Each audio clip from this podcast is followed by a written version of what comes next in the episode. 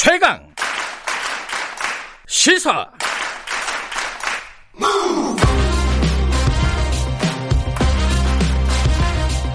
지금 여러분께서는 김경래 기자의 최강 시사를 듣고 계십니다. 네, 1부에서는 선거 얘기 좀 해보겠습니다. 어, 금태섭 전 의원 서울시장 출마 선언했죠. 선언하면서 예, 안철수 대표하고 어, 일단 경선하자. 어, 제3지대 경선이라고 이름을 붙일 수 있을 것 같습니다.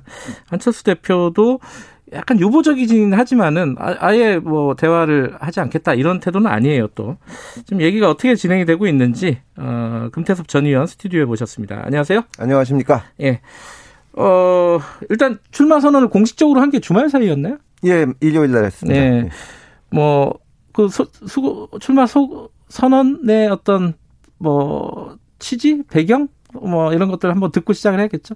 예, 그 문제의 원인에 대한 정확한 진단이 필요하다고 생각을 합니다. 저는 음. 시민들이 원하는 것은 합리적인 정치, 합리적인 행정이라고 생각을 합니다. 네. 아, 우리 편이 낸 정책이나 하는 일이라면 뻔히 부작용이 보이고 또 역효과가 나더라도 밀어붙이는 고집에 질려 있고 음. 상대방이 한 일이라고 하더라도 잘하는 것은 하고 말하자면 합리적이고 원칙에 맞는 그런 서울시정을 원한다고 생각을 하고 네. 문제가 그 편가르기에 있다는 것을 정확하게 어, 지적을 하고 원칙을 지켜온 것이 저라고 생각을 해서 네. 어, 감히 말씀드리자면 제가 서울시장으로서 가장 적임자라고 생각을 합니다.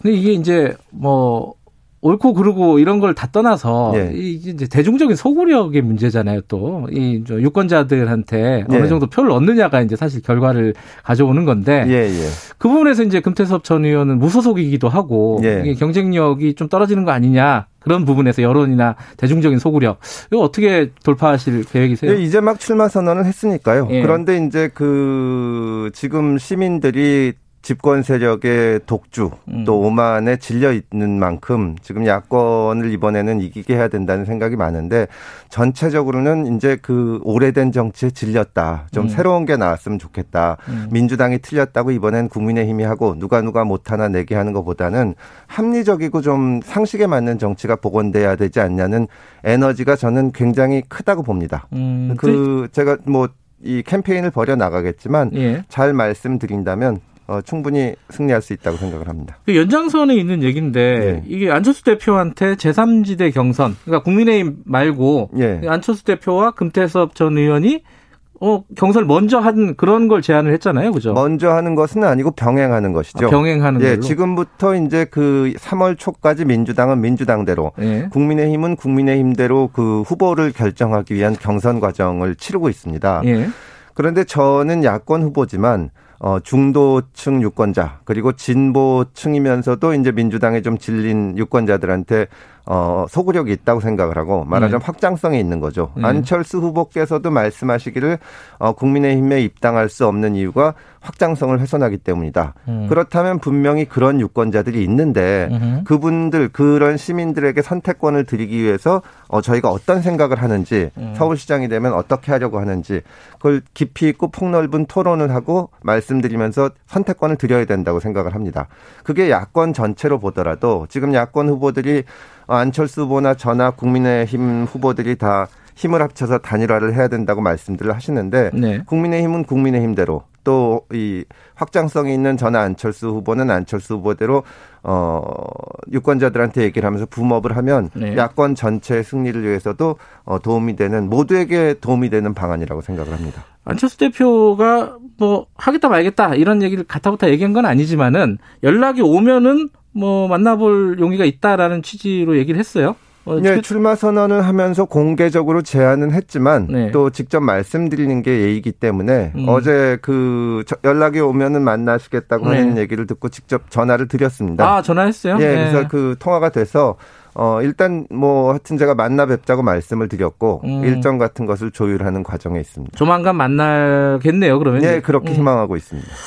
그러면은 이 두 분이 지금 말씀하신 대로 중도지 어, 지대에 어떤 확장성 있는 후보 두 명이 먼저 토론과 경선을 거치면은 예. 나중에 결과적으로는 국민의힘하고도 통합 경선을 하겠다라는 뜻인가요? 어떻게 되는 거예요? 지금 국민의힘 후보나 안철수 후보나 저나 이번에 이번 선거에서 어쨌든 가장 중요한 것은 그 여권의 독주에 집권 세력의 독주에 대한 견제다. 네. 힘을 합쳐야 된다. 네. 단일화를 해야 된다고 다 동의를 한 상태거든요. 네. 그러니까 저하고 안철수 후보는 안철수 후보하고 어, 그 우리대로 경선을 하고 네. 국민의힘 국민의힘대로 경선을 하고 음. 그러니까 저희가 먼저 해서 뭐 국민의힘 후보하고 이렇게 분, 어, 대결하는 것이 아니라 같이 병행하다가 마지막에 그 양측에서 단일화를 하는 과정이 있, 게 되겠죠. 음, 지금 안철수 대표 같은 경우는 시대전환의 조정훈 의원 지금 이제 출마 선언했잖아요. 예.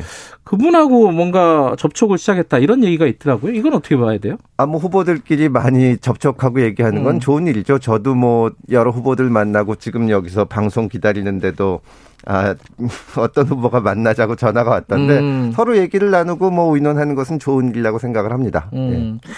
이게 경선을 한다면은 예. 어떻게 해야 될까요? 이게 뭐 국민 여론조사 방식이 돼야 될까요? 뭐 구체적인 방안은 혹시 염두에 두신 게 있어요? 방안, 경선, 룰 이런 말씀들을 언론에서는 관심을 갖고 많이 하시는데 예. 그 별로 어려운 것이 아닙니다. 예. 저희는 뭐 어, 특정한 방식을 뭐 고집하거나 그러지도 않고요. 예. 사실 이제 거의 10년 전의 일이기는 하지만 안철수 후보가 대선에 출마했을 때 제가 그 캠프에서 어, 문재인 후보 캠프와 이 단일화 룰 만드는 네. 협상팀에 있었거든요. 네. 그 굉장히 오랫동안 이런 후보 간의 단일화 이런 얘기는 있었기 때문에 룰 정하는 건 어렵지 않고 제가 중요한 것은 어, 정책과 비전을 둘러싼 치열하고 생산적인 논쟁이 있어야 된다. 그러니까 음. 어, 떻게 하면 그 토론 기회를 한 번이라도 더 해서 서로 얘기를 나누고 음. 시민들한테 그 합리적인 선택을 해, 하게 해드릴 수 있나.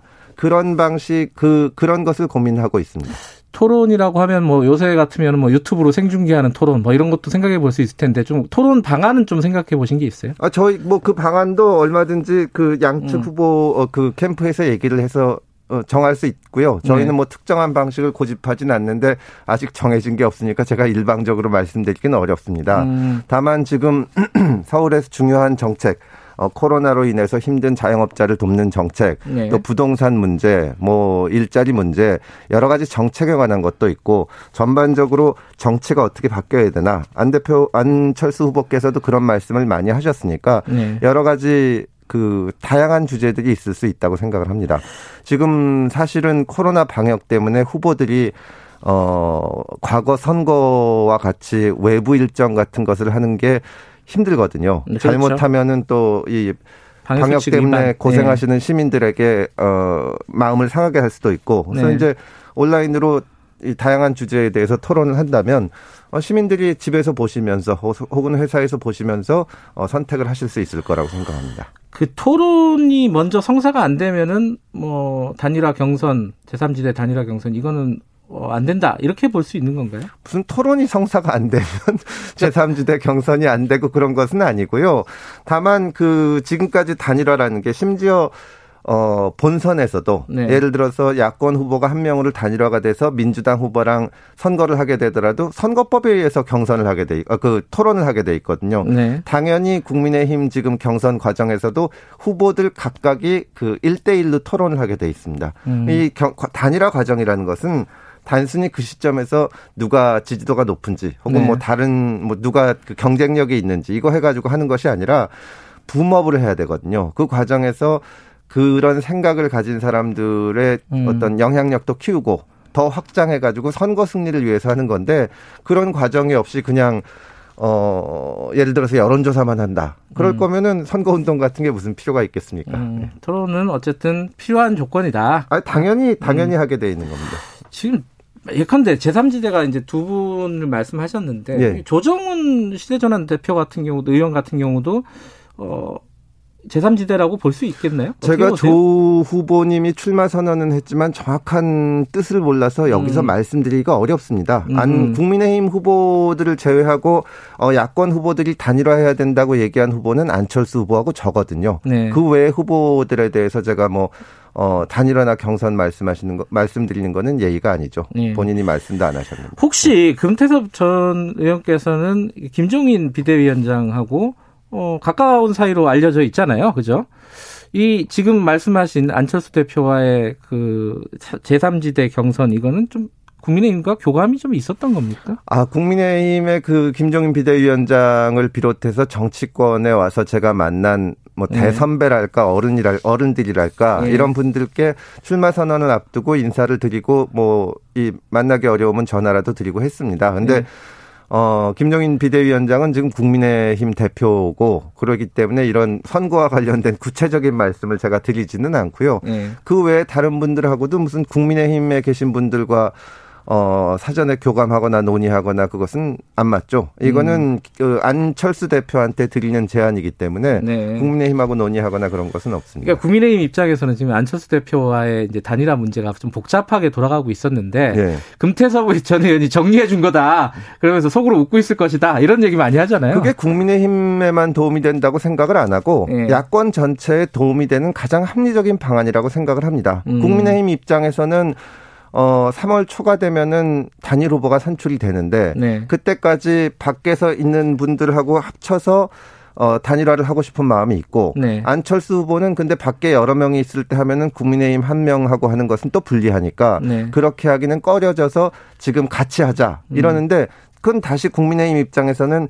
다른 당의 대표가 자기 당에 와가지고 경선을 하는 것도 이상하고 음. 그 다음에 자기 당 후보는 아직 결정 안 된 여러 명인데 안철수 후보가 들어오면 또 불리하고 그러니까 그런 모든 것을 합리적으로 봤을 때 이거는 안철수 후보에게나 어, 국민의힘에게나 음. 저에게나 가장 합리적인 금태섭 제안이다. 음. 이렇게 생각을 하고 지금 대체로 환영한다고 생각을 합니다. 저는 어, 다시 말씀드리지만 그런데 이런 방안은 사실 머리를 맞대면 합리적으로 금방 나옵니다. 네. 다만 어, 국민의힘 후보 또 안철수 후보 또 제가 어, 이번 서울시장 선거를 어떻게 바라보는지, 음. 우리가 어떤 것을 고쳐나가고 어떤 것을 시민들한테 해드려야 되는지, 거기에 대해서, 어, 생산적인 논쟁이 있어야 된다고 생각합니다. 자, 선거 내용도 좀 하나 여쭤볼게요. 예. 하나하나 공약을 다 여쭤볼 수는 없고, 지금 이제 후보들이 굉장히 많잖아요. 사실 유권자 입장에서 보면 맞습니다. 여당이고 야당이고, 예. 뭐, 그래갖고 서로 경쟁적으로 부동산 정책도 내고 있고, 뭐 자영업자 대책도 내고 있고, 다 내고 있어요.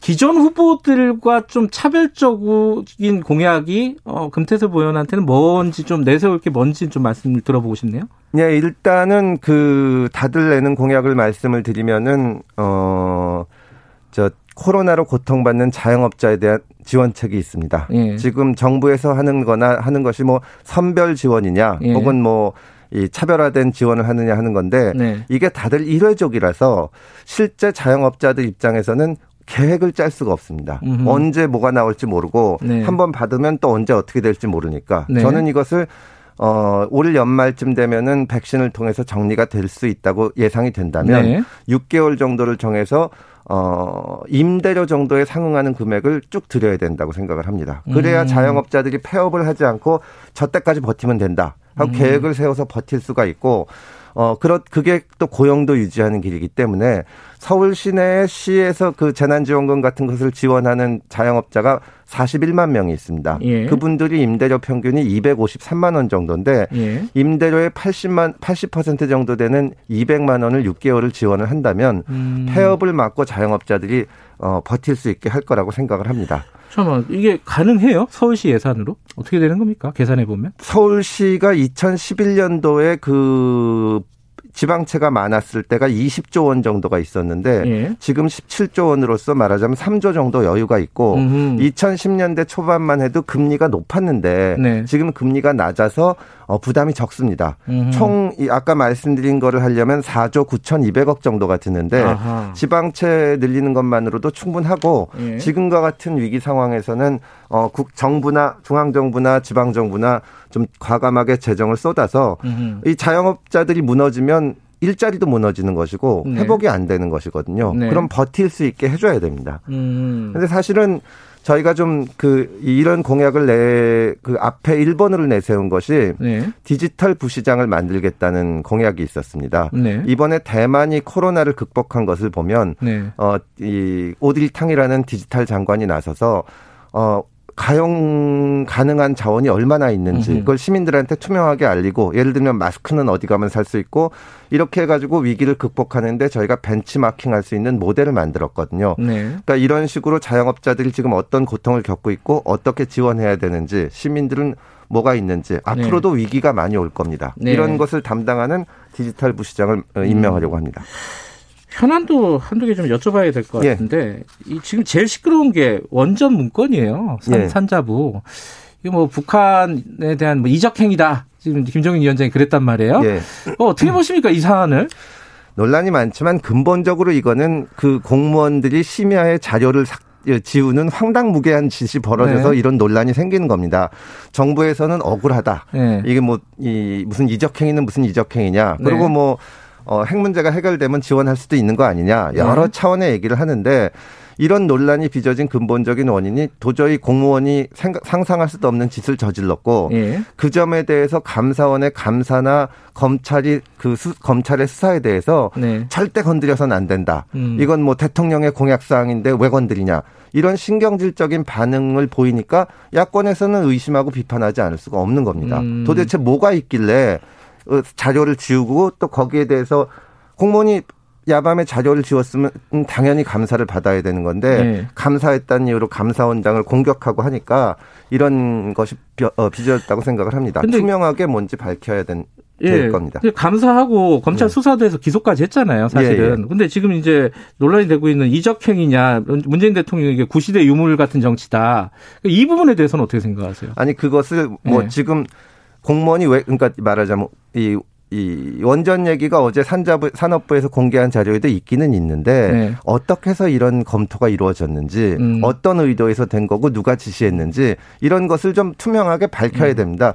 고, 저도 공무원 해봤지만 공무원이 앉아서 괜히 쓸데없이 보고서 쓰고 있지는 않거든요. 더구나 이런 민감한 주제에 대해서 예. 그거를 야당에도 뭐 전체적으로 공개하기 어려우면 야당에 찾아가서라도 이해를 구해야지. 음. 이걸 가지고 야당이 비판하고 의혹을 제기하는 것을 가지고 맞받아 공격하는 것은 음. 지금 정부가 해놓은 일을 봤을 때 합리적인 반응이 아니라고 생각합니다. 어, 지금 공무원 해보셨다고 했는데 네. 그 검사하셨잖아요. 네. 법조인인데 네. 지금 어, 판사 탄핵안이 올라와 있습니다 국회. 예 예. 요건 입장이 궁금하네요. 어떻게 보세요 이거? 예, 판사가 탄핵의 탄핵 소추의 대상이기는 하는데 예. 그 만약에 하려면은 작년 1심 판결 직후에 했었어야 되지 않냐고 생각을 합니다. 음. 최근에 그 이게 판사 탄핵이 가장 주의해야 될 것이 사법부에 대한 압력이나 네. 판결에 영향을 미치려는 모습으로 보이면 안 되는데 네. 저 1심 판결 있을 때부터 계속 있다가 어 다른 사건 요새 논란이 되는 사건들이 생기니까 여당이 또법 정권을 비난하는 모습을 보이고 그리고 음. 판사 탄핵까지 보이는 것은 어, 의도가 어떻든 간에 대단히 오해를 불러일으킬 수가 있다. 음. 여권에서 마음에 안 드는 판결 때문에 사법부를 어, 길들이려는 것으로 볼 수 있다. 이런 음. 생각이 들고요. 사실은 어, 법관을 탄핵하는 것은 굉장히 중요한 일이기 때문에 여당에서도 좀 정리가 돼야 되는데 과연 지도부가 여기에 동의하는지 아니면 음. 끌려가는지도 불분명하고 더군다나 판사 출신의 여당 의원 이수진 의원이 네. 탄핵을 반대하는 것은 반민생적 세력이다 이런 말씀하는 것은 어, 이건 다시 판가르기 정치적인 제스처 아닌가 그런 생각이 듭니다. 알겠습니다. 말씀을 짧게 짧게 잘해주셔서 많은 걸 여쭤봤네요. 네. 오늘 여기까지 듣겠습니다. 고맙습니다. 감사합니다. 우소속의 김태섭 전 의원이었습니다. 김경래 최강기사 1분 여기까지 하고요. 잠시 후 2부에서는 더불어민주당 홍익표 정책위의장 만나봅니다.